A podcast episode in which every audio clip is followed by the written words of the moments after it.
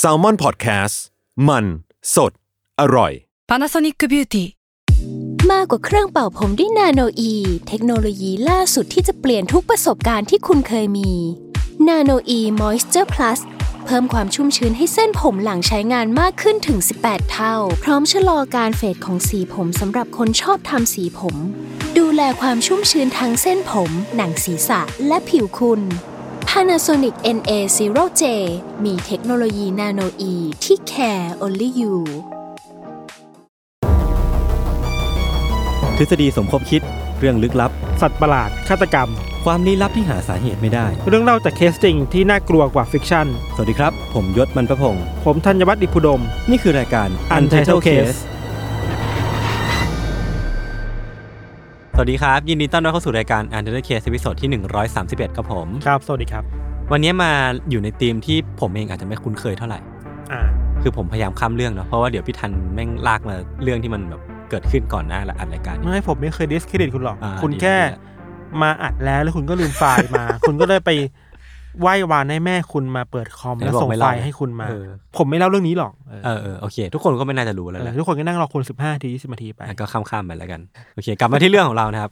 คือวันนี้อยู่ในเรื่องของธีมหอพัก อ่า เออพี่ทันเคยอยู่หอปะ อยู่ อยู่มาสามปี ตอนเรียนเหรอ ตอนเรียนที่ธรรมศาสตร์ อ๋ออยู่รังสิตใช่ปะ รังสิต อ๋อมันไกลมั ห น อ ไกล เอเชียนเกมไกลแต่ว่าปีสี่ไม่ได้อยู่ เพราะว่าไม่มีวิชาเรียนขนาดนั้นแล้ว ก็เลยอยู่บ้าน สนุกดีนะ เราอยู่หอเหรอ เราคิดว่าการอยู่หอเป็นประสบการณ์หนึ่งที่ นักศึกษามีแล้วมันแบบ มันหาได้ยากอะ อ่าอ่า ช่วงชีวิตหนึ่ อ่าง เราจะมีการอยู่หอได้กี่ครั้งวะ เออก็จริงนะเป็นเป็นช่วงที่แบบอ่าสมมุติว่าเราอยู่มัธยมแล้วก็อยู่ที่บ้าน อ่า พอมาหามหาลัยเสร็จปุ๊บเนี่ยเราก็ไปอยู่หอ เออ มันเป็นความรู้สึกประมาณไหนวะพี่ผมไม่เคยอยู่หอเลย รู้สึกอิสระเว้ย อ๋อเหรอ เออ คือสำหรับเราเราไม่เคยอยู่คนเดียวอะ อืมอืม ไม่ถึงว่าก็ก็ไม่ได้อยู่คนเดียวก็อยู่กับเพื่อนกับรูเมียใช่ป่ะแต่ว่า อ่า ไม่ได้เคยใช้ชีวิตด้วยตัวเองอะ เออเออ ที่แบบต้องหาข้าวกินเอง ต้องทำนู่นทำนี่เองซักผ้าทุกอย่างเองหมดเลยอะ อืม มันคือชีวิตที่หอแล้ว มันทดลองให้เราสามารถได้เจอกับอะไรใหม่ อ่า ๆ จะจะเกเรไหม ม เหนือว่า มันก็มีประสบการณ์เยอะอย่างเราก็แบบว่า สมมติไปกินเบียร์มาแถวๆห้องไม่ดีเนาะอย่าทำตามนะครับก็กินเบียร์มา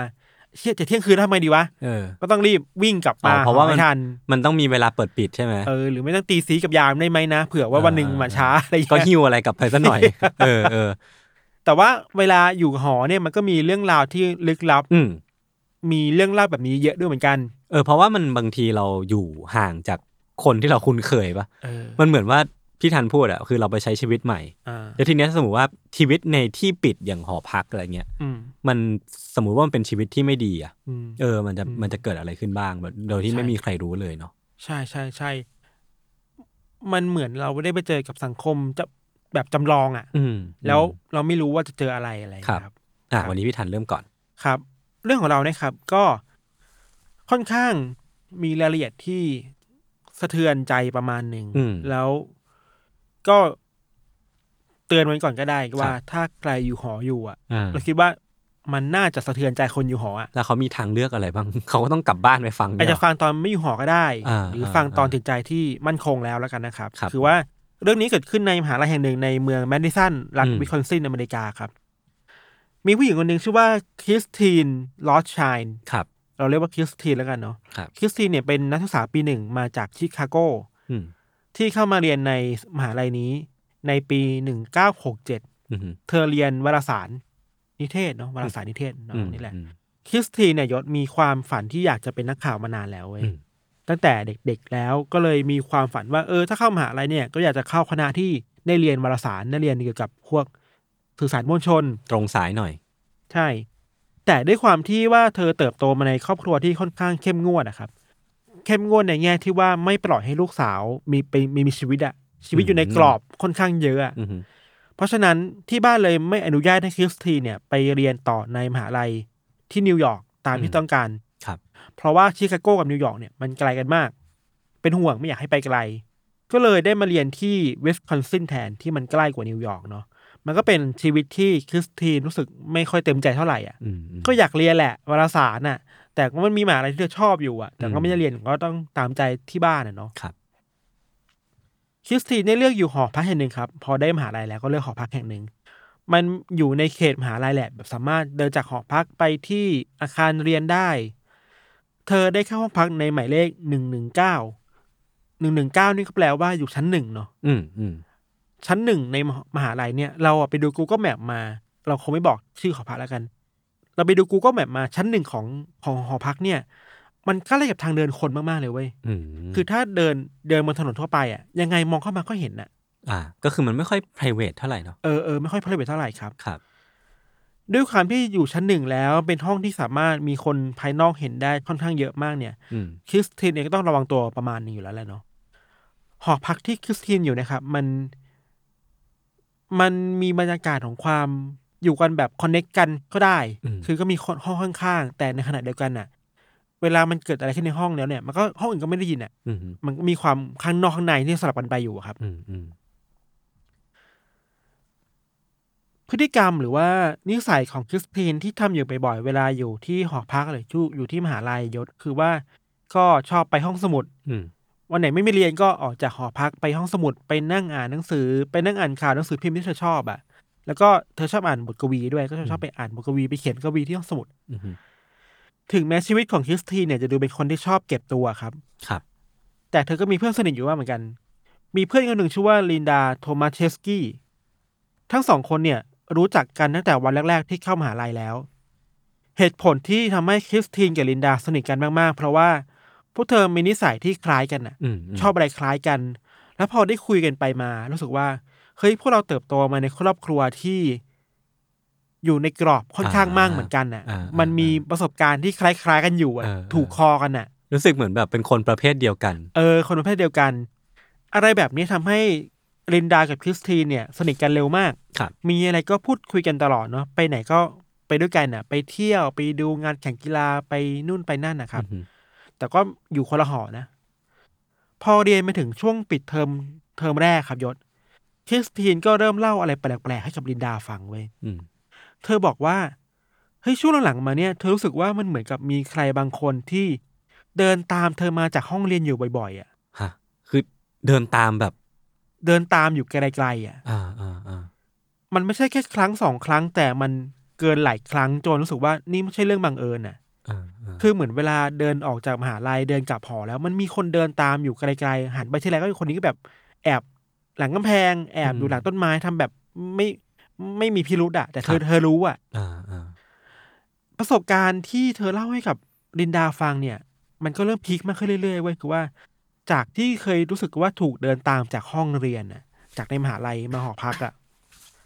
มันเริ่มเปลี่ยนไปเว้ยเธอบอกว่ามีครั้งหนึ่งนะ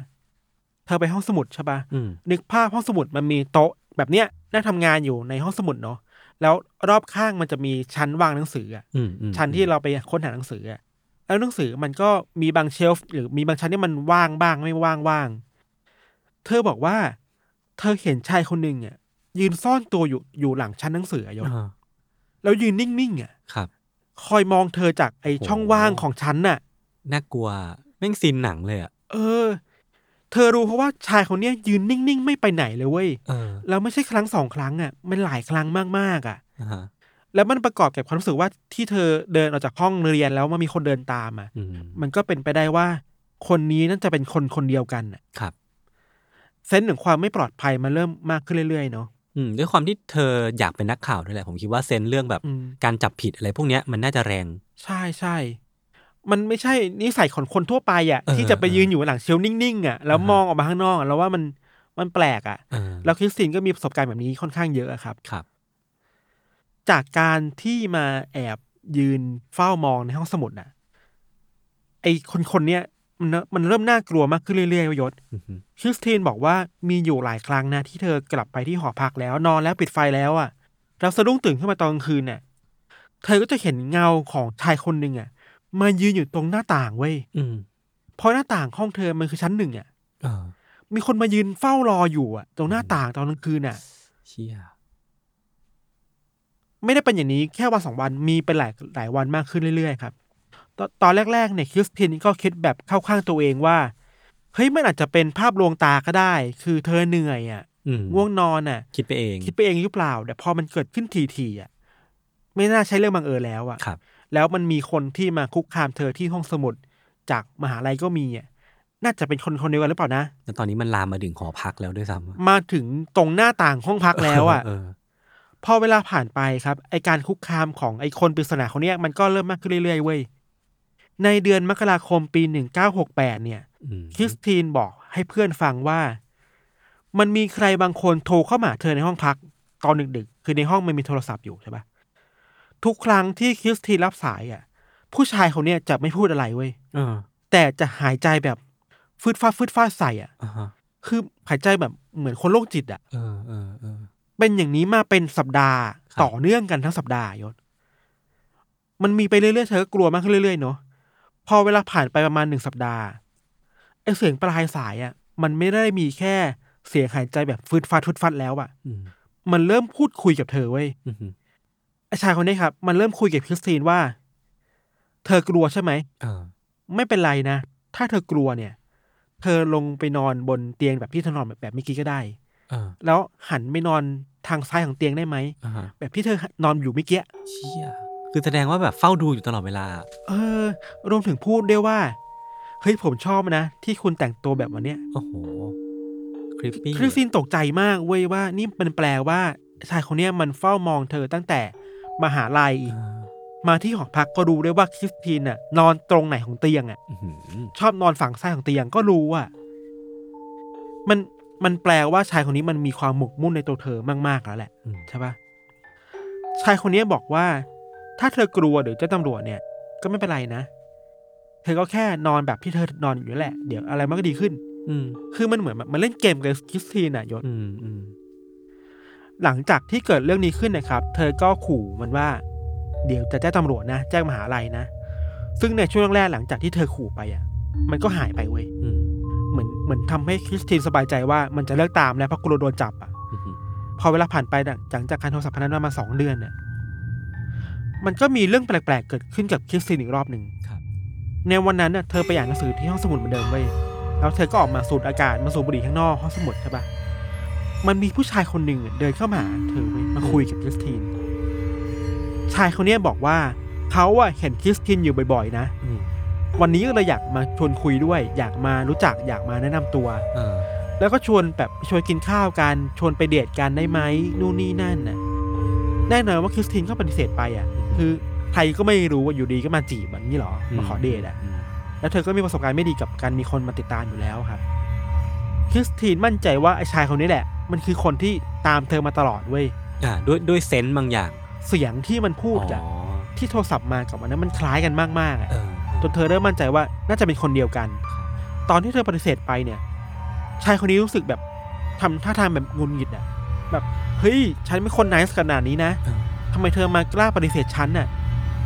แล้วก็ทำท่าทางแบบหัวเสียแล้วเดินจากไปเว้ยซึ่งแบบไม่ค่อยเป็นเมคเซนส์ แอตติจูดไม่ดี เออไม่ดีไม่ดี หลังจากมันมีการเข้ามาประชิดตัวแล้วเนี่ย คริสตีนเลยไปแจ้งกับตำรวจที่มหาลัยฟังว่า เธอที่ผ่านมาเจอเธอเจออะไรบ้าง เธอเจอทั้งมีคนเดินตามจากห้องเรียน มีคนยืนจ้องจากห้องสมุด อืม มีคนโทรมาที่หอพัก มีคนเข้ามา ถึงตัวเธออะสิ่งที่ตำรวจในมหาลัยตอบกลับมาคือเฮ้ยขอโทษนะเราช่วยอะไรไม่ได้ว่ะ เอ้า เพราะมันไม่มีหลักฐานที่ชัดเจนอะ เออ ความแย่ที่สุดคือว่านอกจากไม่ช่วยอะไรแล้วครับ ตำรวจในมหาลัยบอกกับคริสตินว่า ระหว่างระหว่างนี้ก็ระวังตัวเองแล้วกันนะ อืม แล้วก็ลองไปหานกหวีดมาคล้องคอแล้วกัน คือถ้าจะถูกข่มขืนหรือถูกทำร้ายก็เป่านกหวีดซะ โอ้โห คือโคตรแย่อะ โหแม่งไม่เอาเลยเลย คือนอกจากไม่ช่วยอะไรแล้วอะ เออ ยังยังผลักภาระขนาดนี้ครับ เออ บางข้อมูลบอกได้ว่าตำรวจไม่มีการจดบันทึกอะไรเลยเว้ย คือเหมือนว่าพูดเป็นเรื่องปกติ ออกแนวโจกๆด้วยซ้ำว่าผมว่า เออไม่ใส่ใจอ่ะ เออ พอเวลาผ่านไปอ่ะ เหตุการณ์แบบเดิมมันกลับมาอีกแล้วเว้ย ครับ คือที่เดิมเลยนะ ห้องสมุดมีชายคนเดิมอ่ะ อืม เดินเข้ามาคริสตินอีกแล้ว อืม คราวนี้แปลกมากเว้ยเขาแนะนำตัวว่าชื่อว่านิลส์ยอร์เกนเซน อืม อายุ 42 ปี เข้ามาทำงานเป็นพนักงานอยู่ที่โรงพยาบาลในมหาลัยนี่แหละ ความพีคคือนิลส์เนี่ยแซงทำเป็นว่าเขาไม่เคยเจอคริสตินมาก่อนเว้ย อืม เหมือนมาแนะนำตัวใหม่ครั้งแรกอะเอ้ยสวัสดีท่านชื่อนี้ยินดีที่รู้จักนะ ทั้งที่คริสตินจำได้แน่นอนว่ามัน ใช่ มันมันคือคนนั้นแหละ แล้วเคยเคยเดินมาหาคุยแล้วรอบนึงอะ เออ แต่คราวนี้ทำเป็นแบบไม่เคยรู้จักกันมาก่อนนะ อีหยังวะ ตีเนียนอ่ะชายคนเนี้ยนิวส์นะบอกคริสตินหลายอย่างพูดอะไรหลายอย่าง ที่พีคมากคือ มันทำให้คริสตินรู้สึกแบบเป็นกังวลนะครับ เพราะว่านิวส์บอกว่าเฮ้ยเขารู้นะว่าคริสตินอ่ะเมื่อเช้าตื่นกี่โมง อื้อหือ รู้นะว่าออกจากหอกี่โมง เข้าเรียนกี่โมงเลิกเลิกเรียนกี่โมง อืม เข้านอนกี่โมง อืม คือมาบอกข้อมูลพวกนี้กับฮิสตีนให้ฟังว่าเนี่ยฉันแอบสนใจเธอมานานแล้วอะ่ะ อ่าฮะ ด้วยข้อมูลแบบนี้อะ ครับ คือแบบที่นี่มันโคตรสตอกเกอร์อ่ะ มันคือ สตอกเกอร์แบบร้อยเปอร์เซ็นต์อ่ะ อืม สิ่งนี้ทำให้ฮิสตีนรู้สึกว่าตัวเองมีภัยคุกคามที่รุนแรงมากกว่าเดิมอะครับ เออ มันเริ่มแบบว่าไม่น่าไว้วางใจสุดๆเลย ใช่ เธอและเพื่อนก็เคยแจ้งตำรวจแล้วนะ แต่ตำรวจก็เหมือนเดิมอ่ะก็ไม่ได้มาช่วยเหลืออะไรเลยครับ ไม่ได้เข้าไปถามว่าชายคนนี้คือใครอยู่ไหนอะไรไม่ช่วยเลยเว้ยพอเวลาผ่านไปครับคริสตินเริ่มมีความกังวลมากขึ้นน่ะ พฤติกรรมเธอเริ่มเปลี่ยนไปอ่ะ คือจากคนที่ออกมาหอพักบ่อยๆ มาห้องสมุดมาสูดอากาศมาเดินเล่นตอนเช้าๆอะเธอเริ่มไม่กล้าออกมาข้างนอกแล้วเว้ย อืม เธออยู่แต่ในห้องพักอย่างเดียวเลยอ่ะแพนิคทุกครั้งที่มันมีโทรศัพท์เข้ามาในห้องอ่ะ อืม หรือแม้แต่ว่าเวลาอยู่ในห้องอ่ะก็ต้องแอบแบบมิดชิดที่ไม่ให้คนทั้งห้องเห็นน่ะ อื้อหือ คือนี่นี่คือห้องที่ควรจะเป็นเซฟโซนอ่ะมัน อืม กลายเป็นห้องที่เธอกลัวไปหมดเลยอ่ะ ครับ มันถึงขั้นที่บางครั้งเนี่ยเธอมีธุระจำเป็นต้องออกไปข้างนอกใช่ป่ะพอกลับมาแล้ว เธอรู้สึกว่ามันเหมือนตำแหน่งสิ่งของในห้องมันเปลี่ยนไปเว้ย เฮ้ย ขนาดนั้นเลยเหรอ เธอแบบ เธอไม่มั่นใจว่ามันจริง ๆ หรือเปล่าแต่เธอ เออ มีความรู้สึกว่ามันกังวลถึงขั้นที่ว่า หรือว่าจะมีใครบางคนเข้ามาในห้องเธอวะ เออ มันมันกังวลได้ถึงขนาดแล้วอ่ะมันน่ากลัวมากครับ เหตุการณ์มันก็ดำเนินไปถึงวันที่ 26 พฤษภาคมของปีเดียวกันครับยศเธอออกไปมหาลัยตั้งแต่ช่วงเช้าเนาะปกติคริสตีเนี่ยจะออกจากมหาลัยตั้งแต่ประมาณ7จ็ดโมงเช้าอ่ะ เช้าวันนั้นเองเหมือนกัน ก็เธอออกไปแล้วมีคนเห็นคริสตีนออกมาจากห้อง ออกมาใส่ชุดมินิเดรสใส่บูทสีดำใส่เสื้อแบบนั้นแบบนี้ แล้วนั่นก็เป็นครั้งสุดท้ายที่มีคนเห็นเธอในหอพักเว้ย เฮ้ย เออ พอมาถึงช่วงสายๆของวันนั้นนะครับ ครับ ตำรวจก็ได้รับแจ้งว่า มีคนพบศพของคริสตีนรอดชัย เชี่ย อยู่ในพุ่มไม้ใกล้ๆกับอาคารเรียนในมหาลัย อ่า สภาพศพเนี่ย อันนี้ค่อนข้างน่ากลัวเนาะคือว่าสภาพศพของคริสตินคือว่า เธอถูกของมีคมอะแทงที่คอและท้อง 14 แผล โห บริเวณกรามของเธออะถูกทุบตีอย่างหนัก จนกรามมันหักอะ เชี่ย หักแบบที่มันแบบหย่อนลงมาครับ เสื้อโค้ทของเธอที่ใส่มาเสื้อคลุมอ่ะถูกเอามามัดกับคอเธอไว้แล้วผูกมัดแน่นๆน่ะ ครับ ถุงมือที่เธอใส่ถูกถอดออก แล้วถุงมือนั้นน่ะ คนร้ายเอามายัดใส่ปากคริสตินน่ะ เพื่ออุดปาก เพื่ออุดปาก เออน อกจากนี้ครับ คนร้ายได้ทิ้งภาชนะผืนหนึ่งทิ้งไว้ตรงบริเวณใกล้ๆกับศีรษะของคริสตินเนาะแล้วล่มที่เธอถือมา คนร้ายหัก แล้วปักล่มอ่ะลงบนพื้นดินเว้ยเพื่อเป็นสัญลักษณ์อะไรบางอย่าง เพื่อแสดงเหมือนคิดว่านี่คืองานแสดงโชว์ของตัวเองอ่ะ อืม คือมันเอ็กโพสมันแสดงงานออกมา ครับ แสดงสิ่งที่ทำออกมาจากพิธีนะครับ คนที่อยู่ในเหตุการณ์ตอนนั้นตอนนั้นเล่าว่า คนที่พบศพคริสตีนะเป็นนักศึกษาชายคนหนึ่งก็คือว่าเขาอ่ะจะไปเข้าอาคารนี้แหละ แต่ประตูมันล็อกก็เลยรู้ว่าเอ้ยมันมีทางลัดอยู่ ซึ่งต้องข้ามพุ่มไม้อะไรนู่นนี่นั่น ก็ไปเจอศพที่อยู่ตรงนั้นพอดีครับ ความแย่ยังมีต่อไปเว้ยคือว่าหลังจากที่มีตำรวจเข้ามาพบศพแล้วเนี่ย เข้ามาดูแลเหตุการณ์แล้วเนี่ย มันคือตำรวจชุดเดียวกันกับที่บอกให้คริสตินไปเอานกหวีดมาคล้องคออะ อือหือ คนเดียวกันเลยอ่ะ ความแย่คือตำรวจชุดเนี้ยไม่เคยถูกฝึกมาให้รับมือกับเหตุฆาตกรรมเว้ย เพราะว่าเป็นตำรวจที่ดูแลมหาลัยปะ ไม่รู้เหมือนกัน แต่ว่ามันควรจะเป็นเรื่องทั่วไปไหมนะ เออ ที่ตำรวจควรจะรู้ว่าควรจะรับมือกับคดีนี้ยังไงอะ ครับ ไอความประมาทหรือความไม่รู้เนี่ย มันส่งผลต่ออะไรหลายอย่างมากมายเลยเว้ยข้อแรกคือว่าตำรวจผู้นี้ไปหยิบจับศพสิ่งของด้วยมือเปล่าอ่ะ เออ ซึ่งมันทำลายรูปคดีทำลายหลั ใช่ กฐาน ใช่รวมถึงไม่มีการกันพื้นที่ เออ ที่ทำให้คนทั่วไปหรือคนนอกเข้ามายุ่งวุ่นวายกับศพได้อะ ครับ ไอบริเวณดินที่มันควรจะมีรอยเท้าของคนร้ายอ่ะมันก็เต็มไปด้วยรอยเท้าของผู้คนมากมายเลยเว้ยที่เข้ามาดูเหตุการณ์นั้นเว้ย อืม รวมถึงลายนิ้วมือกับตรงเสื้อผ้าตรงเลือดอ่ะ มันปนเปื้อนไปด้วยของใครก็ไม่รู้อ่ะ อืม จนแบบสุดท้ายแล้วหลักฐานมันถูกปนเปื้อนจนแทบใช้ไม่ได้เลยเว้ย อืม ว่ากันว่าอย่างที่เรารู้กันว่าจุดพบศพเนี่ยมันคือจุดสำคัญมากๆเลยเนาะ อืม ที่เวลาแพทย์หรือว่ามีคนมาชันสูตรมาพิสูจน์ศพอ่ะเขาจะเก็บหลักฐานจากสิ่งเนี้ย เออเออ ปรากฏว่าเก็บยากมาก เพราะมัน มันมั่วไปหด มันมั่วซั่วไปหมดแล้วอ่ะตำรวจก็ ตอนที่ยกศพคริสตินมา แบกศพขึ้นมาด้วยมือตัวเองอะ อื้อหือถุงมือก็ไม่ใส่เลย ไม่ใส่แล้วก็เอาแบกแล้วก็เอาไปวางไว้บนรถ เออ พยาบาลเว้ยไอการแบกศพอะมันก็มีคนตั้งข้อตั้งข้อสังเกตว่า มันทำให้ร่างกายบางอย่าง แผลอะไรบางอย่างมัน มันเคลื่อนที่ไปหรือเปล่า เออเออ หลักฐานบนศพจริงๆมันสำคัญมากๆเนาะ ใช่ แต่ว่าไอการแบกศพการจับต้องศพแบบเนี้ย มันทำให้อะไรบางอย่างมันเสียหายหรือมันมันหายไปอ่ะ ผมว่ามันมันง่ายสุดคือรูปรูปร่างของศพอ่ะ ใช่ ผิดเพี้ยนไปแน่นอน ใช่รูปร่างของศพที่ควรจะถูกศึกษาอย่างดีอ่ะ เออ มันผิดเพี้ยนไปจากเดิมอ่ะ ครับ ทำให้อันนี้เป็นอุปสรรคในการที่พวกนักสืบในเวลาต่อมาจะไปสืบหา ยากมากเว้ย อืม เขาะไม่รู้ว่าข้อเท็จจริงตัวนั้นคืออะไรอ่ะ มันน่าน่าน่าหงุดหงิดเนาะ น่าหงุนหงิดมาก เออ ตำรวจพยายามหาข้อมูลหลังจากนั้นเยอะแยะนะ เช่น ก็ไปสัมภาษณ์ผู้คนมากมายในมหาลัยสัมภาษณ์เพื่อน ครับ แต่ก็ไม่มีใครที่ให้ข้อมูลได้เลยครับ เพราะว่ามันเกิดขึ้นในที่ที่มันไม่มีกล้องวงจรปิดอะในเวลานั้นเองอะ แล้วอแมน ไม่มี ดา พยาน อยู่บ้าน อืม อยู่บ้าน ความความโหดร้ายคือว่าลินดาเพื่อนนะ เออเออเออ ลินดาตอนนั้นคือกลับบ้านไปแล้ว คือ ฮะ กลับบ้านไปที่เมืองเธอแล้ว แล้วก็อยู่กันที่บ้าน มันเป็นช่วงที่เธอต้องเขียนเปเปอร์ส่งมหาลัยอะ อืม ก็เลยกลับไปเขียนที่บ้านสามวัน รู้ข่าวอีกทีคือ รู้แล้วเพื่อนเพื่อนตายแล้ว โหช็อกอ่ะ ผ่านทีวีอะครับ ครับ ตำรวจพยายามตั้งตั้งเงินรางวัลว่าถ้าใครมีข้อมูลที่เป็นประโยชน์เนี่ย ก็จะได้เงินกลับไปห้าพันดอลลาร์เลยนะเว้ย อืม แต่ก็ไม่มีใครช่วยอะไรได้เลยเว้ย อืม คือไม่มีใครเห็นเหตุการณ์นะครับ ปัจจัยสำคัญที่มีคนพูดถึงกันคือว่าตำรวจไม่จริงจังกับคำพูดของคริสตินตั้งแต่แรกเว้ย เออ ทั้งที่เธออะใช้ชีวิตอยู่ในหอที่ด้วยความที่แบบไม่ปลอดภัยเลยอะ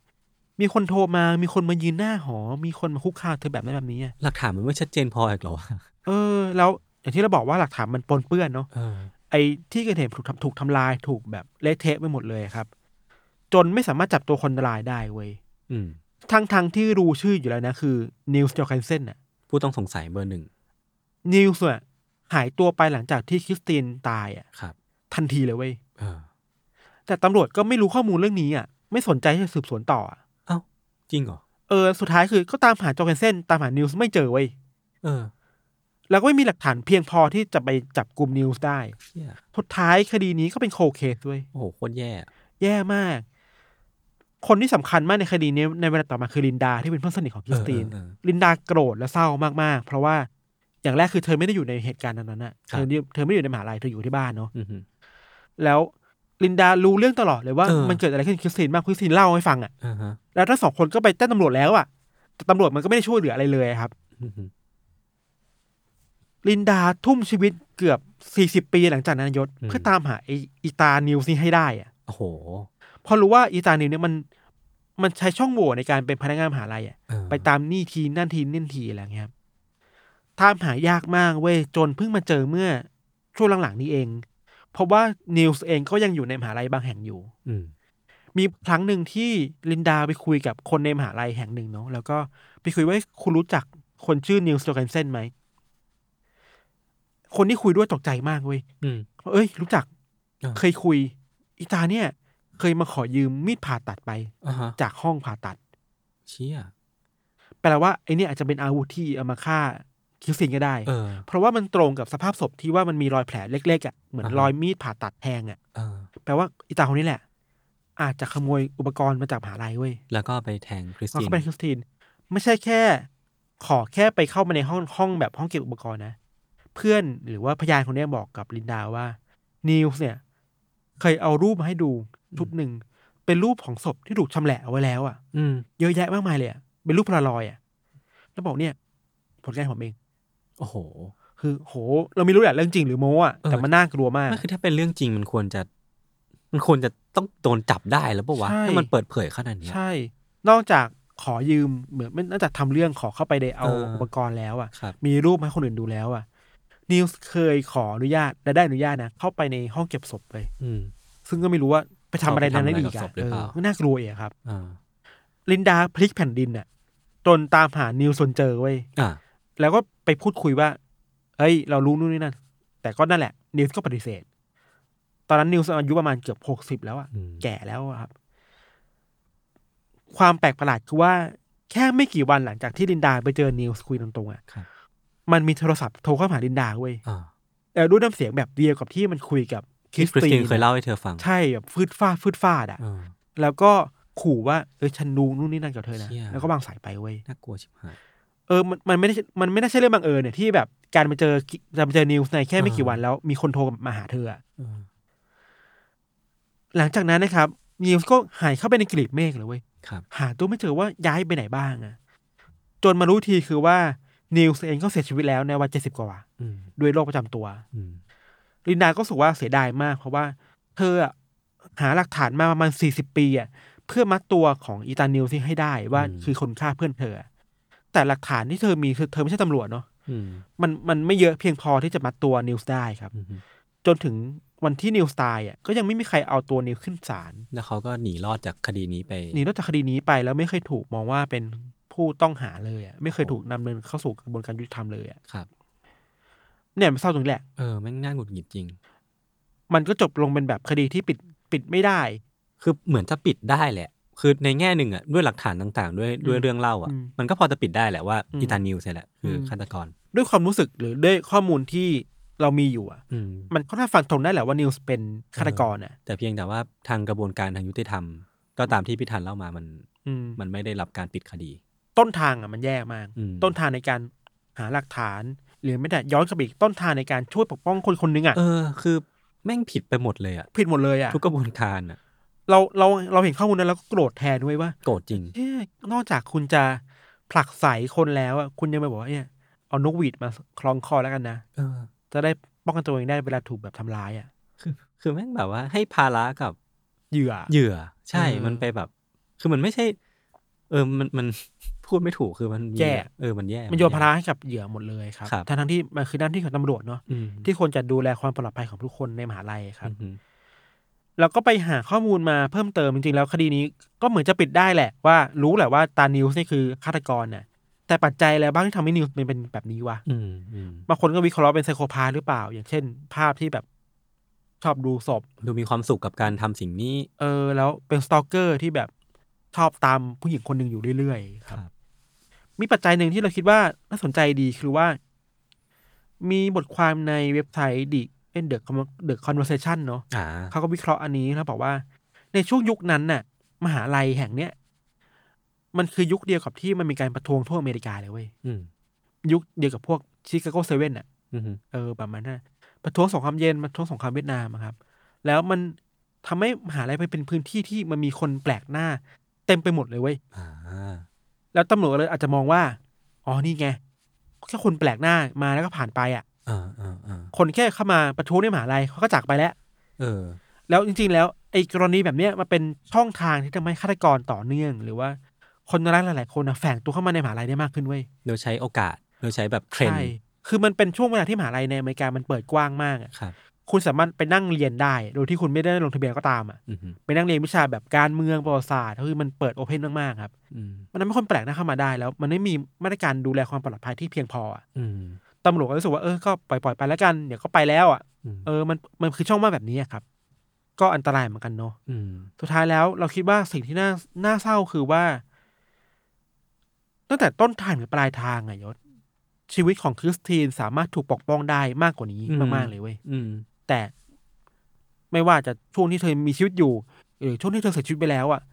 ไอการกระบวนการหาความจริงมันก็ไม่มีอะมันมีแหละแต่มันแย่อะ มันบกพร่อง มันบกพร่อง ไปหมด นะ เลย ตำรวจก็ถูกเวอร์ชันมาว่า คุณมี คุณมีมาตรฐานในการดูแลที่เกิดเหตุที่เจอศพยังไงนะ อืมอืม ที่ทำให้หลักฐานต่างๆ มันยังดีอยู่อะครับ ครับ ที่สำคัญคือมหาลัยเองอะเฮ้ยนี่คือคดีฆาตกรรมที่เกิดขึ้น กลางมหาลัยเลยนะ อืม ใกล้ทางเดินที่คนทั่วไปเดินไปมา อืมฮึ มันเกิดขึ้นอย่างนี้ได้ยังไงอะ อืม แล้วหอพักเองก็ตามอ่ะ หอพักที่ ใครก็เดินเข้ามาจ้องคุณจากหน้าต่างได้อ่ะยศมัน อืม ไม่ปกติอ่ะ มัน มันไม่ปกติสุดๆอ่ะ เออมันมันไม่มีความเป็นส่วนตัว privacy มันหายไปอ่ะ เออ คือถ้ากลับมาที่ประประโยคที่พี่ทันพูดตอนต้นน่ะที่บอกว่าการอยู่หอพักมันคือการมีอิสระเสรี อืม ในชีวิต อืม ครั้งแรกของแบบอาจจะเป็นใครหลาย ๆ คน อืม แต่กลายเป็นว่าคริสตินไม่ได้รับอิสระนั้นเลยว่ะคือแบบเธอถูกจับจ้อง ใช่ ทุกการกระทำตลอดเวลา ใช่ ย้อนกลับไปถึงตอนที่เธออยากเรียนอ่ะ เออ เธออยากเรียนในนิวยอร์กด้วยซ้ำไปอ่ะ อืม แต่พ่อแม่แบบไม่อยากให้ไปอ่ะ ม อยากให้อยู่ใกล้ อืม ๆก็เลยอยู่ที่แมนดิสันแทน ครับ ก็แกเป็นอะไรแบบนี้ครับ มีปัจจัยหลายอย่างที่ทำให้เห็นอีกการนี้มันเกิดขึ้นได้อะ สตอเกอร์ในมหาลัยเองอ่ะมันก็ควรจะถูกมองว่ามันเป็นเรื่องที่น่ากลัวนะ อืมแล้วห้องควรควรจัดการอย่างจริงจัง ใช่ครับ ครับ ประมาณนี้ครับ ผมว่าวันนี้ก็มีอีกประเด็นหนึ่งที่ดูเกี่ยวข้องกับ UC ก็คือว่า อืม เรื่องของความสำคัญของกระบวนการทางนิติวิทยาศาสตร์ว่ะ อืม เออ ใช่ ที่แบบการเก็บหลักฐานงานการปฏิบัติตามแบบขั้นตอนอะในการแบบหลังจากที่เกิดคดีขึ้นแล้วอะ ใช่ใช่ คือสมมุติว่าเราเราตัดเรื่องที่ว่าคริสตินควรจะปลอดภัยกว่านี้ อืม ในมหาลัยก็ตาม อืม นะเออแต่ว่าเรื่องเนี้ยก็ก็ก็ควรจะให้ความสำคัญมากขึ้น ใช่ อืม อาจจะด้วยเทคโนโลยีหรือว่าการฝึก เออคารกาวม เทร รู้ น ความเข้า ตำร ใจ วจ อะไร อ่ะ อย่างเงี้ยเนาะ มันน้อยไปหรือเปล่าอ่ะ ครับ ที่ทำให้ตำรวจไม่มีความเข้าใจในการเก็บหลักฐานที่ดีเพียงพออะครับ ครับ มันคือความสภาพก็ได้ อืม ความประมาทก็ได้ ความไม่มีมาตรฐานก็ได้มันเต็มไปหมดเลยฮะ อืม ครับ จริง ประมาณนี้ครับ ก็พักฟังโฆษณาสักครู่ครับแล้วกลับมาฟังเรื่องอยู่ต่อในเบรกหน้าครับ ครับผม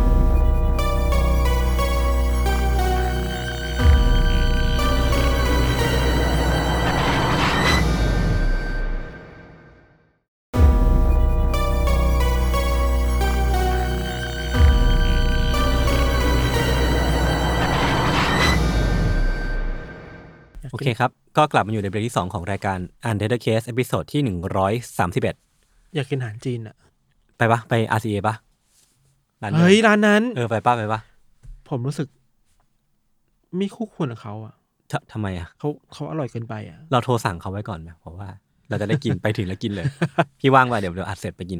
ได้คนคนฟังแบบว่าอะไรของมึงสองคนนี้ พูดทำไม โอเคครับ ก็สำหรับเรื่องของผมเนี่ยก็เกิดขึ้นใน ประ ว มาณนี้ครับ ยัง ขอบคุณ ยัง ครับ ยัง โอเค เกิดขึ้นในรั้วมหาลัยเหมือนกัน อ่า ไฟล์นี้ก็เพิ่งได้มาสดๆร้อนๆ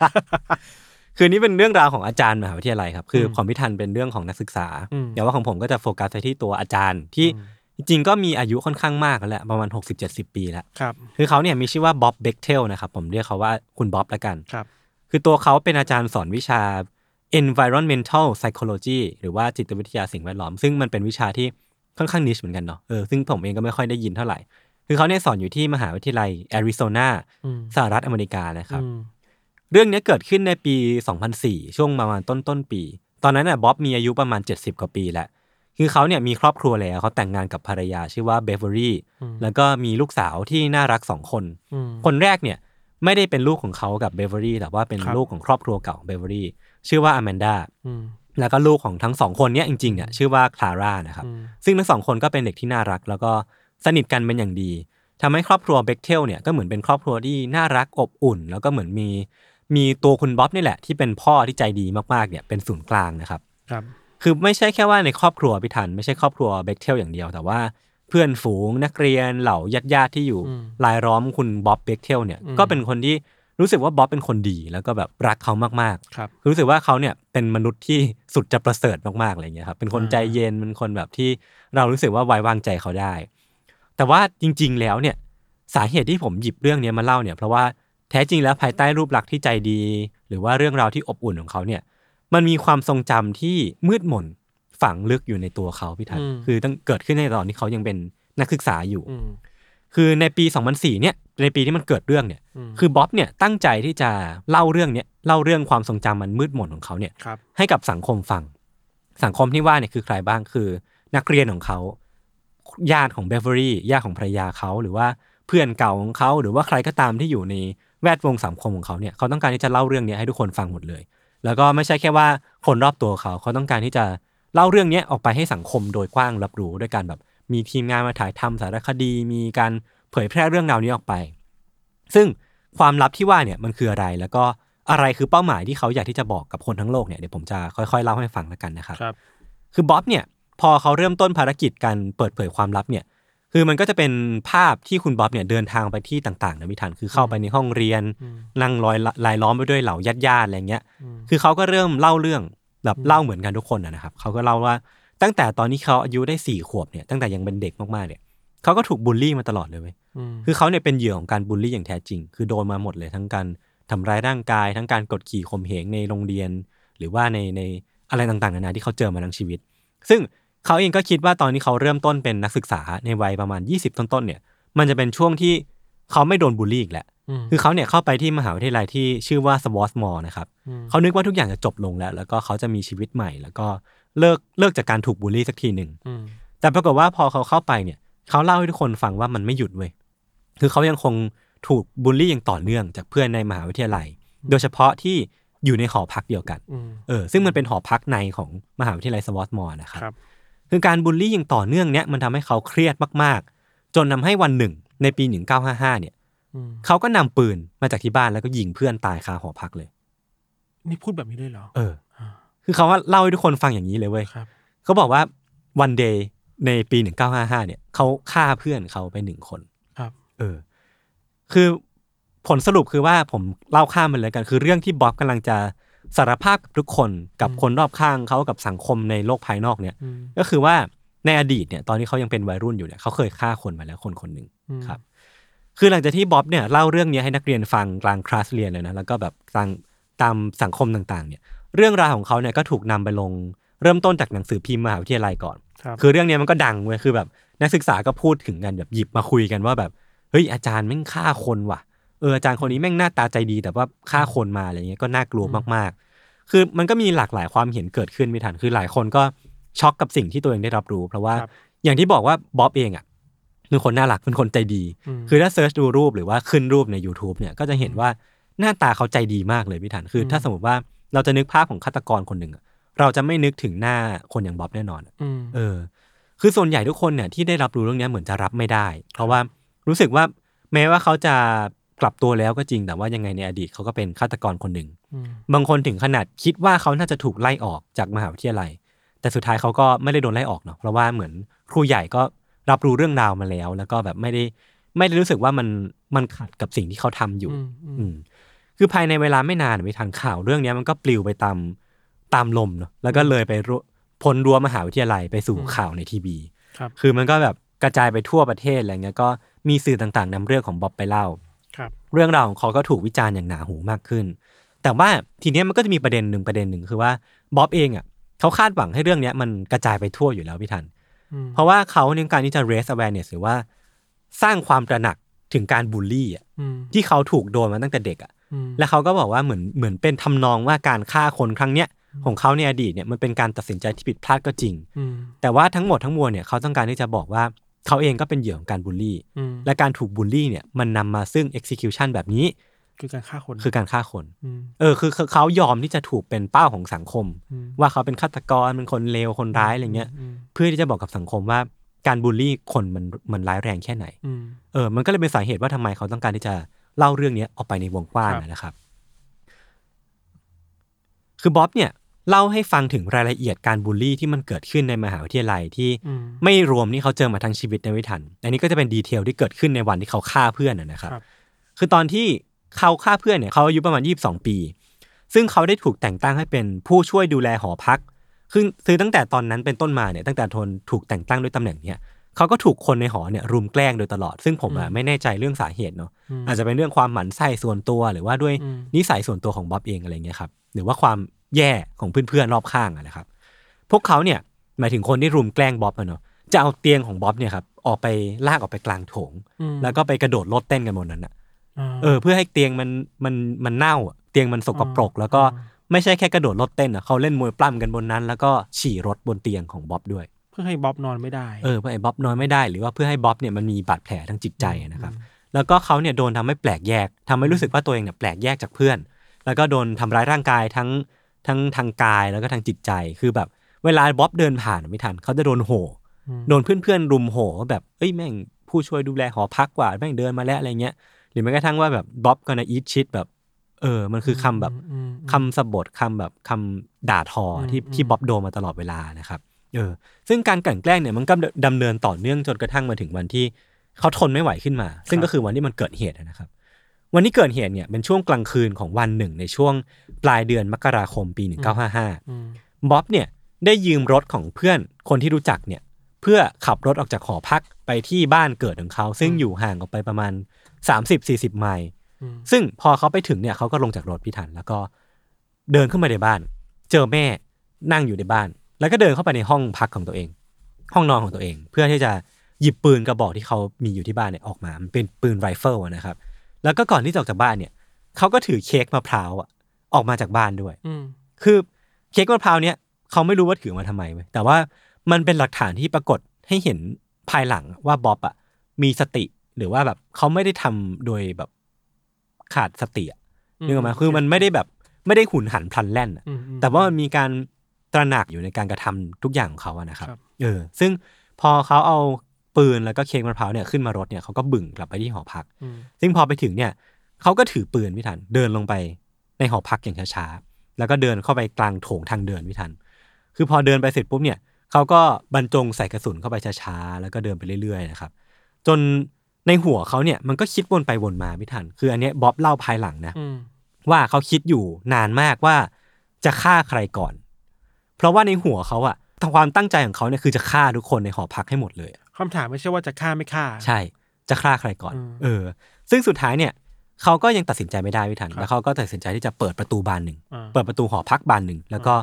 เดินเข้าไปในนั้น ก่อนที่จะลั่นไก่ อืม มันก็แบบหลายนัดอยู่นะ ปังปังปังลั่นไปลั่นไปในความมืดเนาะ บ๊อบเองก็ไม่เห็นไม่เห็นอะไรเลย ลั่นไกลในหอพักเสร็จปุ๊บเขาก็เดินมาตามโถงทางเดินแล้วก็เดิน เดินแบบอาจจะกึ่งเดินกึ่งวิ่งอะแล้วก็ค่อยๆลั่นไกลไปเรื่อยๆปังปังปังปังปังเออ อ่า คือมันเป็นการยิงที่ต่อเนื่องมากๆอะ ครับ แล้วเขาก็เดินลงไปชั้นล่างไม่ทันชั้นหนึ่ง แล้วก็ยิงอีกเว้ยปังปังปังปัง อืม ก่อนจะทิ้งปืนเนี่ยไว้อะแล้วก็วิ่งไปที่หอพักข้างๆ เพื่อไปชักชวนเพื่อนที่เขาสนิทออกมาด้วย อืม ด้วยความที่ว่าเขาเขาตั้งใจว่าเขาจะไปแจ้งความกับตำรวจ แล้วก็ไปสารภาพผิดกับสิ่งที่ตัวเองทำไป อืม คือเหมือนว่าตอนแรกที่เขาตั้งใจว่าจะฆ่าทุกคนน่ะไม่ทัน พอเขายิงคนไปเสร็จปุ๊บเนี่ย ยิงไปแล้วเขารู้สึกว่ามันพอแหละ เออเขาเขาไม่ได้อยากฆ่าคนไปมากกว่านี้แล้วเขาก็เลยตัดสินใจที่จะไปแจ้งความแล้วก็มอบตัวนะครับ ซึ่งเขาก็สารภาพทุกอย่างที่เขาทำลงไปในคืนนั้นทันทีกับตำรวจนะฮะแล้วก็พอตำรวจเนี่ยไปถึงที่เกิดเหตุเนี่ยที่หอพักเนี่ยก็พบว่ามีผู้เสียชีวิตทั้งหมดแค่หนึ่งคน ซึ่งเป็นโชคดีในโชคร้ายแล้วกัน เออ เออ คือผู้เสียชีวิตเนี่ยชื่อว่าโฮมสโตรเซียร์นะครับ สุดท้ายเนี่ยบ๊อบก็ถูกตำรวจควบคุมตัว แล้วก็ตั้งข้อหาฆาตกรรมทันที อืม อืมสุดท้ายเนี่ยในแง่ของกระบวนการทางกฎหมายในในขณะนั้นเนี่ยบ๊อบเขาก็ไม่ไม่ได้ถูกดำเนินคดีอาญาเพราะว่า หรอ ญาติทางฝั่งครอบครัวของเหยื่อเนี่ยเขาเขียนจดหมายให้อภัยมายังศาลเว้ย แต่มันไม่คิดมันคือคดีอาญา มันยอมความกันไม่ได้ปะ คือผมไม่แน่ใจในรายละเอียดแต่สุดท้ายเนี่ยเหมือนเหมือนไม่ได้มีกระบวนการเกิดขึ้น อ่า เออแล้วสุดท้ายเนี่ยบ๊อบก็ถูกวินิจฉัยว่ามีอาการทางจิตด้วย อ่า เออเป็น ปัจจัยด้วย insanity อาจจะมีประสบมีปัจจัย 2 อย่างเนี้ยผสมเข้าด้วยกัน ครับ เขาก็ถูกส่งไปที่โรงพยาบาลสำหรับบำบัดนักโทษที่มีอาการทางจิตนะครับ ครับ ที่ซึ่งว่าเขาจะอยู่ในที่เนี้ยในโรงพยาบาลแห่งเนี้ยเป็นเวลา 5 ปี อืม แค่ 5 ปีเท่านั้นเองก่อนจะถูกปล่อยตัวออกมา ซึ่งพอออกมาเสร็จปุ๊บเนี่ยเขาก็ออกมาเรียนต่อพิธันแล้วก็แต่งงานมีครอบครัวแล้วก็มีชีวิตที่ดีอย่างที่ผมได้เล่าไปเออคือเขาก็เป็นทั้งสามีเป็นพ่อแล้วก็อาจารย์ที่ดีจนกระทั่งมาถึงวันที่ เขาตัดสินใจที่จะเปิดเผยความจริงเนี่ยความลับที่เขาเก็บงำมา 50 กว่าปีเนี่ยให้กับคนทั่วโลกรู้ อืม เออ คือสำหรับตัวเรื่องเนี่ยมันก็ไม่ได้มีอะไรไปมากกว่านี้พี่ทัน อันนี้คือเรื่องราวทั้งหมดแหละ อืม แต่ว่าที่จะเล่าต่อจากเนี้ยหรือว่าจะชวนคุยต่อจากเนี้ยมันน่าจะเป็นเรื่องของดีเทลแล้วก็ อืม ความรู้สึกในหลาย ๆ แง่มุมอะ อืม ที่ที่ผมได้ไปดูสารคดีของของเขามานะครั ครับ บ มันเป็นสารคดีที่ชื่อว่า The Killing Within ของช่อง Discovery นะครับ ครับ ก็สามารถไปหาดูกันได้ คือในสารคดีเนี้ยเขาให้พื้นที่สำหรับหลากหลายความเห็นมากเลยไม่ทัน ทั้งฝั่งของครอบครัวของบ๊อบเอง หรือว่าทางฝั่งของครอบครัวของเหยื่อเองอะก็มีการเมนชั่นถึงในสารคดีตัวนี้ด้วย อืม ในฝั่งหนึ่งเนี่ยคือครอบครัวของบ๊อบก่อน คือคลาร่าเนี่ยครับที่เป็นลูกสาวแท้ๆของของบ๊อบแล้วก็เบฟรี่เนี่ย อืม คือบอกว่าเธอเนี่ยรู้เรื่องเนี้ยตอนอายุ 19 ปี แน่นอนว่าเธอช็อกมากเว้ยคือ เพราะว่าเธอรู้สึกว่าบ๊อบอะเป็นพ่อที่แสนดีอะเป็นพ่อที่ใจดี เป็นพ่อที่เป็นเซฟโซนสำหรับเธอมาตลอดอะ อืม ซึ่งเราก็ลองนึกภาพดูเนาะว่าสมมติว่า ญาติของเราคนหนึ่งอะที่เรารู้สึกว่าเขาเป็นคนดีมาก อืม ๆ มาเผยที่หลังว่าเขาเป็นฆาตกรเขาเคยฆ่าคนมา อืม เออมันมันจะเป็นความรู้สึกที่มันค่อนข้างกระอักกระอ่วนเนาะ อืม คือเราไม่แน่ใจว่าที่ผ่านมาที่เขาทำดีกับเราอ่ะ มันมันเป็นความรู้สึกแบบไหนอะไรเงี้ย เออคนคนเวลาคนเป็นฆาตกรก็จะมีภาพจำแบบนั้นด้วย ใช่ใช่ใช่คือ คือเธอเธอก็ยอมรับว่าเธอสับสนมากๆ เพราะว่าพ่อที่เธอรักมากๆเนี่ยเป็นฆาตกรที่พรากชีวิตคน ครับ และเขาเนี่ยก็ดูแลเธอมาอย่างดี คือมันเป็นความคอนทราสต์กันนะครับ ซึ่งอแมนด้าเองก็เหมือนกัน เพราะว่าแบบอแมนด้าเองก็มีประสบการณ์ที่มีพ่อเลี้ยงแย่ๆมาหลายคน ปรากฏว่าบ๊อบเนี่ยเป็นคนที่ดีที่สุดในชีวิตเธอ แต่ปรากฏว่าเธอก็มารู้ภายหลังว่าบ๊อบเป็นฆาตกร อืม เออ มันก็เป็นความรู้สึกที่ค่อนข้างช็อกเหมือนกัน อืม สำหรับตัวเบเวอรี่ที่เป็นภรรยาของของบ๊อบอะครับ เธอบอกว่าเธอรู้เรื่องเนี้ยตั้งแต่ออกเดทกับเขาครั้งที่สามแล้ว นะ คือบ๊อบเองก็ไม่ได้ปิดปิดงำเป็นความลับ แล้วก็เล่าให้เธอฟังอย่างจริงใจเนาะ แล้วก็เธอบอกว่าสุดท้ายเนี่ยเธอก็เลือกเขาอยู่ดี แต่ว่าทีเนี้ยมันก็จะมีปมในใจของเบเวอรี่อย่างหนึ่งคือว่า เธอเนี่ยเลือกบ๊อบได้ แต่ว่าทั้งอแมนดาทั้งคลาร่าไม่มีสิทธิ์เลือก ให้พ่อตัวเองไม่เป็นฆาตกรนะครับว่า อืม คือเธอก็เก็บเก็บปมเนี้ยไว้เป็นในใจเหมือนกันว่า คือผมก็เข้าใจเธอนะ ว่าจริง ๆ เธอก็รักบ๊อบแหละ แต่ว่าเธอก็รู้สึกผิดเหมือนกันที่ อืม ที่ทั้งคลาร่าทั้งอแมนดาต้องมารู้ความจริงว่าพ่อเป็นฆาตกร อื อะไร ม อย่างเงี้ยครับ ในส่วนของครอบครัวของของเหยื่อแล้วก็เพื่อนของเหยื่อเนี่ย คือในสารคดีเนี่ยมันก็มีการไปสัมภาษณ์เพื่อนๆที่อยู่ในหอพักตอนนั้นว่า มันมีการบูลลี่เกิดขึ้นจริงเปล่า แล้ววันที่มันเกิดเหตุมันเกิดอะไรขึ้นบ้างเลยครับ คือมันก็มีคนมาตอบหลาย ๆ ประเด็น ประเด็นแรกคือเรื่องการบูลลี่ อืม คือพวกเขาเนี่ยบอกว่ามันมีการเล่นแรงกันจริง ๆ ในหอพัก อืม แต่เขาก็บอกว่ามันมันเหมือนเป็นตามประษาผู้ชายอะ อืม เออซึ่งเราก็ไม่รู้นะว่ามันมันเกิดอะไรขึ้นบ้าง อืม เออซึ่งเขาก็บอกว่ามันไม่ค่อย make sense เท่าไหร่ถ้าสมมติว่าบ๊อบเนี่ยจะเอาบอกว่าจะออกมาบอกว่าตัวเองถูกบูลลี่ อันนี้ในฝั่งของเพื่อนนะ ปกป้องตัวเองอยู่ประมาณนั้น เออปกป้องตัวเองอยู่ อืม ซึ่งซึ่งผมเองก็ไม่รู้หรอกความจริงคืออะไร อืม เออ ซึ่งตัวบ๊อบเองก็อาจจะไม่ได้ถูกบูลลี่แรงขนาดนั้นอันนี้ในความเห็นของเพื่อนนะแล้วก็ส่วนตัวผู้เสียชีวิตเองเนี่ยครับเพื่อนๆแล้วก็ครอบครัวเนี่ยก็ต่างบอกว่าเป็นคนดี เออ ซึ่งมันก็เป็นภาพที่เราเห็นได้บ่อยเนาะ อืม แล้วเขาก็บอกว่าอาจจะเป็นคนดีจริงๆก็ได้ เพราะว่าทั้งทั้งแฟนเก่าทั้งคนที่รู้จักกับคุณโฮมเสียที่เป็นผู้เสียชีวิตเนี่ย บอกว่าถ้าสมมุติว่าจะมีการบูลลี่เกิดขึ้นเนี่ยโฮมจะเป็นคนห้ามด้วยซ้ำเออซึ่งมันก็อาจจะเป็นเรื่องจริงก็ได้ เพราะว่าในวันที่เกิดเหตุวิถันอย่างที่เราบอกไปว่าบ๊อบเนี่ยยิงมั่ว คือเขาไม่ได้ตั้งใจจะฆ่าโฮมแบบเฉพาะเจาะจงขนาดนั้น แต่เพียงแค่ว่าโฮมเนี่ยเป็นผู้เสียชีวิตโดยบังเอิญเท่านั้นเองครับ เออแล้วก็พี่ชายของเหยื่อเองก็ออกมาบอกถึงเรื่องเนี้ยผ่านสารคดีว่า เขาไม่ค่อยโอเคเท่าไหร่ที่บ๊อบอะออกมาพูดเชิงว่าตัวเองเนี่ยเป็นฆาตกรที่ฆ่าคนเพราะถูกบูลลี่มา ม เออ เพราะว่ามันทำให้น้องเขาเนี่ยที่เป็นผู้เสียชีวิตเนี่ยดูเป็นผู้ร้ายอะเออ อันนี้ในมุมของของของฝั่งที่เป็นเหยื่อเนาะ ม เออซึ่งผมว่าก็น่าสนใจคืออ ม บางทีมันก็พูดมองความข้างเดียวไม่ได้นะครับ อืม แล้วก็คือเหมือนว่ามันไม่มีใครรู้เลยว่ามันเกิดอะไรขึ้นในหอพักตอนก่อนหน้านี้บ้างบ๊อบถูกบูลลี่มามากแค่ไหนอันนี้ผมว่าเองก็คงไม่มีใครสามารถตอบได้นะครับ เพราะว่าเราก็ฟังทั้งสองข้างแล้วมันไม่เหมือนกันนะเนาะเออ แล้วก็การลงโทษแล้วหรือว่าอาการทางจิตของบ๊อบเองเนี่ย คือนักอาชญาวิทยาเนี่ยบอกว่าหากคดีของบ๊อบเนี่ยครับเกิดขึ้นในปัจจุบันเนี่ยที่มันมีการพัฒนาขึ้นของกระบวนการต่างๆ เนี่ย บอกว่าเขาน่าจะถูกตัดสินเป็นคดีฆาตกรรมที่เป็นดีกรีหนึ่งอะคือเป็นการฆาตกรรมโดยเจตนา อืม เพราะว่ามันเหมือนว่าไม่ได้มันไม่ได้เป็นมีอาการทางจิตมาเกี่ยวข้อง เพราะว่าที่ผมเล่าไปในดีเทลอ่ะมันมีค่อนข้างชัดเจนว่าบ๊อบเนี่ยใจเย็นมาก มีสติสัมปๆชัญ ถูก ญะ ต้อง อยู่ ถูกต้องใช่ใช่แล้วเขาก็วางแผนแล้วก็คิดคิดตระหนี่ถี่ถ้วนมาอย่างดีแล้ว มันไม่ใช่การกระทำโดยอินเซนิตี้นะครับเออก็ก็เป็นอีกแง่มุมหนึ่งที่น่าสนใจ แล้วก็อีกแง่หนึ่งสุดท้ายแล้วก็คือว่าตัวบ๊อบณปัจจุบันเนี่ย อืม คือในสารคดีเนี่ยมันมีภาพที่เขาเดินทางไปสถานสถานที่ต่างๆ ที่เกี่ยวข้องกับคดีเนี่ยกับครอบครัวพี่ทัน คือไปทั้งกับเบฟรี่ทั้งอแมนดาคลาร่าพากันไปเนาะซึ่งเขาก็พาครอบครัวไปแล้วก็ค่อยๆเล่าเรื่องอะว่าวันที่เกิดเหตุเนี่ยมันเกิดอะไรขึ้นบ้าง เขามาที่บ้านหลังนี้นะ เดินขึ้นไปแล้วก็ไปที่มหาลัยเดินเข้าไปช้าๆอย่างนี้เนาะซึ่งอันเนี้ยอยากให้ทุกคนไปดูพี่ทัน คือตอนที่บ๊อบเล่าอะท่าทีเขาเนี่ยเหมือนไม่ได้เล่าเรื่องตัวเองอยู่ อืม เออคือเขาเหมือนเขาใจเย็นมาก เขาเล่าเรื่องด้วยสีหน้ายิ้มแย้มแบบไม่ได้อาจจะไม่ได้ยิ้มแย้มขนาดนั้น แต่ว่า เรียบเฉย เออเรียบเฉย มันไม่ค่อยมีอารมณ์มาเกี่ยวข้องเท่าไหร่ ครับ เออมันก็เลยรู้สึกว่าไอ้ตรงเนี้ยผมวิเคราะห์เองเนาะว่ามันอาจจะเป็นนกลไกป้องกันตัวของทางด้านจิตใจของบ๊อบเองที่อาจจะผลักให้เรื่องเนี้ยมันไม่ใช่เรื่องของตัวเอง อาจจะเป็นเรื่องของคนอื่นแล้วเขาก็ค่อยๆ recall หรือว่าค่อย ๆ นึกถึงมัน แล้วก็เล่ามันเป็นเรื่องเล่าเรื่องหนึ่งเท่านั้นเองนะครับ ครับ แล้วก็ตัวเขาเองเนี่ยก็เคยผ่านช่วงเวลาที่ตั้งคำถามกับตัวเองอย่างหนักหน่วงถึงสิ่งที่เขาทำลงไปถึงขนาดว่า ถ้าเป็นไปได้เนี่ยเขาก็อยากเอาตัวเองเนี่ยตายไปแทนตัวคุณโฮมส์ด้วยซ้ำอะไรอย่างเงี้ยครับ อืมอืม เพราะว่าเขาอาจจะไม่ได้ตั้งใจฆ่าโฮมส์แต่ว่ามันมีอีก point หนึ่งที่น่าสนใจที่ผมทิ้งท้ายเอาไว้แล้วกัน คือบ๊อบเนี่ยเล่าในสารคดีไว้ว่า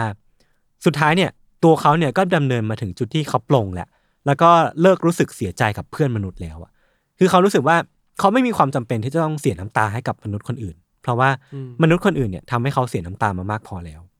ไม่ผูกกันไม่ไม่ผูกพันกับใครแล้ว เออเออเอออันนี้ผมก็รู้สึกว่ามันเพื่อมันก็เป็นความซับซ้อนในเรื่องของจิตใจคนคนหนึ่งเหมือนกันนะนะครับ ครับ คือบทสรุปของเรื่องเนี้ยคือสมมติว่าหากคดีฆาตกรรมเนี่ยมันเป็นคดีฆาตกรรมที่เกือบจะเป็นฆาตกรรมหมู่เนาะที่เกิดจากการบูลลี่จริงเนี่ยเราก็อาจจะมองแล้วก็โทษวัยรุ่น ที่อยู่ในหอพักเดียวกันกับ อืม บ๊อบแล้วก็กลุ่มเดียวกันไม่ได้อะไรเงี้ยแต่ว่าจะต้องโทษสภาพสังคมที่ทำให้บ๊อบเนี่ยโดนบูลลี่มาทั้งชีวิต แล้วมันก็มาถึงวันที่เขาระเบิด เอออาจจะต้องวิเคราะห์ในภาพรวมมากกว่า อาจจะเหมารวมในวัยรุ่นในหอพักอย่างเดียวก็ไม่ได้ แต่ก็ว่าเช่นเดียวกันคือ เหตุผลทั้งหมดทั้งมวลไม่ว่าจะเป็นการบูลลี่ สภาพจิตใจหรือว่าอาการทางจิตเนี่ย มันก็ไม่ได้เป็นการที่ลดทอนความเข้มข้น หรือว่าความเลวร้ายของการฆ่าคนของบ๊อบด้วยเช่นกัน อืม อย่างที่เรา อืม พูดกันบ่อยๆเนาะแล้วก็มันก็มีหลายคนออกมาวิเคราะห์เหมือนกันว่าบ๊อบเองเนี่ยควรจะถูกลงโทษมากกว่านี้ตามความผิดที่เขาก่อขึ้นนะนะครับ อืม ก็ประมาณนี้ มันพูดยากในหลายเรื่องเลยเนาะ เออ คือ สมมุติว่ามันคือเหตุที่เขาถูกบูลลี่จริงๆอ่ะ อืมอืม คนที่บูลลี่อ่ะเองก็ต้องมีส่วนรับผิดชอบกับเหตุการณ์นี้ อ่า นะฮะที่สร้างคนคนหนึ่งขึ้นมาเป็นฆาตกรใช่ปะ เออครับ แต่ว่าในขณะเดียวกันน่ะบ๊อบเองก็ผิดนะ ใช่ เพราะเขาเป็นคนที่ฆ่าคนน่ะ อืม ทำแบบนั้นลงไป แล้ว อืม ยิ่งฆ่าโดยความพิดสูจว่าไม่ได้ไม่ได้คิดว่ามีทางเลือกอื่นอ่ะ อืมอืม เออเพลิดเพลิทุกคนเป็นเหยื่อหมดเลยปะวะ เออใช่ใช่ บ๊อบก็เป็นเหยื่อ เออ ของการถูกบูลลี่ แล้ว ผู้เสีย คน ชีวิตก็เป็น เป็นเหยื่อของอันนี้ ม มันคือวงจรของความรุนแรงที่มันวน อืม วนไปทีละวง ทีละวง ทีละวงอ่ะ เออน่าสนใจ เออ มันเราคิดว่าเราไม่สามารถพูดได้ง่าย ๆ ว่า ครับ เอ้ยเพราะว่าบ๊อบถูกบูลลี่มาเลยต้องฆ่าคนแล้วมันจบอ่ะ อืม บ๊อบเองก็ต้องชดใช้สิ่งที่เขาทำเพราะว่า อือื มันมีชีวิตคนที่ถูกพรากออกไปอะครับ อืม แต่ก็ไม่ได้แปลว่าเราจะเห็นใจบ๊อบนะ อ่าใช่ใช่ เออ มัน น มัน นี้ มันมีเส้นกั้นอยู่ว่า เราควรจะมองคดีนี้ยังไง เราควร อืมจะมองบ๊อบยังไง มองมองบ๊อบในแง่ เห็นใจไหม อืม อาจจะเห็นใจในแง่ถูกบูลลี่มา อืม แต่ในพาร์ทหนึ่งเขาเป็นฆาตกรนะ จะเห็นใจ เอ ได้ อ ขนาดนั้นหรือเปล่าเออ เออ เราคิดว่ามัน เออ ซับซ้อนอ่ะ มันพูดได้ง่าย ๆ กลมๆ ด้วยความรู้สึกเดียวไม่ได้ฮะ เห็นด้วยเห็นด้วย เออ คือตอนดูสารคดีเนี้ยพี่ทันเขาก็รู้สึกว่าสารคดีเนี้ยก็ให้ความสำคัญกับประเด็นที่พี่ทันพูดมาเหมือนกัน อืม คือเขาเองก็ไม่ได้ต้องการให้คนดูอะรู้สึกเห็นใจบ๊อบเว้ย อืม เพียงแต่ว่าเขาต้องการที่จะนำเสนอข้อมูลในหลาย ๆ แง่มุมมากกว่าว่าไอ้เรื่องเนี้ยที่มันบิดเบี้ยวขนาดเนี้ย อืม เรื่องของการบูลลี่ที่นำไปสู่การฆาตกรรมคนเนี่ย อืม มันมีแง่มุมอะไรที่ควรเล่าบ้าง ใช่ใช่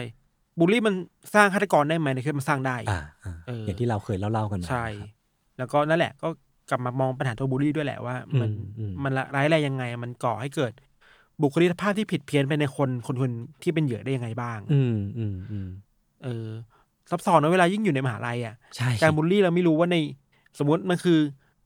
หอพักหอพักนั้นน่ะ เอออันนี้เป็นหอพักปิดด้วยอะไรย่า เองอ งี้ย มันเกิดอะไรขึ้นบ้างในหอพักนั้นน่ะ อืม ระบบอะไรบางอย่างหรือเปล่าอะครับ ซึ่งมันก็น่าน่ากลัวทั้งสองเรื่องเลยนะพี่ทัน ใช่ ทั้งทั้งที่พี่ทันเล่าอ่ะคือ อันนี้คือความปลอดภัยของเหยื่อที่แบบ อืม มันไม่ค่อยมีอะแล้วแบบ อืม p r i เวซีความแบบซีเคียวอะไรเงี้ยมันมันมันลดทอนไปหมดเลย ใช่ใช่มหาลัยที่ควรจะเป็นพื้นที่ที่มันปลอดภัยอ่ะ อืม แต่ว่าพอมันอยู่ในที่ปิดแบบหอพักที่มัน อืม ไม่ค่อยมีคนมาเห็นน่ะ มันก็ไม่มีทางรู้ว่ามันเกิดอะไรขึ้นในนั้นน่ะ ครับ เอออ อืม ก็ คิดว่ามันพูดกันดีนะ มันก็เป็นเซฟโซนได้แหละ หอพักอ่ะ แบบเราเหนื่อยมาเรา เออ เราล้ามาจากการ ได้เจอ เรียน เพื่อน เนี่ยเอออย่างเราอ่ะเราเหนื่อยมาอยากมานอนพักอ่ะ อืม แต่ว่าแล้วระบบความปลอดภัยเนี่ยมันเกิดขึ้นล่ะใช่ป่ะ อืม หรือระบบการแจ้งเตือนกันละกันล่ะ อืม ว่าเราเฮ้ยเราเห็นว่ามันเกิดการบูลลี่ เราแจ้งเตือนใครได้บ้าง อ่า แล้ว การ คนคนที่รับแจ้งเตือนเนี่ยจริงจังกับการแจ้งเตือนแค่ไหนอ่ะ เออ มันมันพัวพันกันหลายอย่างอ่ะยศ การเป็นสายตาที่ช่วยกันดูแล เออ เออ เราว่าอาจจะต้องช่วยกันดูแล ก็ลองวงจรปิดที่ควรจะมี เออ เมื่อก่อนจะไม่มีแต่ตอนนี้มันมีแล้วมันช่วยได้ น่าจะช่วยได้แหละ ครับ ครับ อืม โอเค ก็ประมาณนี้นะครับ ครับ ติดตามรายการของเราทั้งสองคนได้ทุกช่องทางของ s ซมมอนพอดแคสต์ที่เคยนะครับ วันนี้พวกผมสองคนลาไปก่อน สวัสดีครั ส บ วัสดีครับ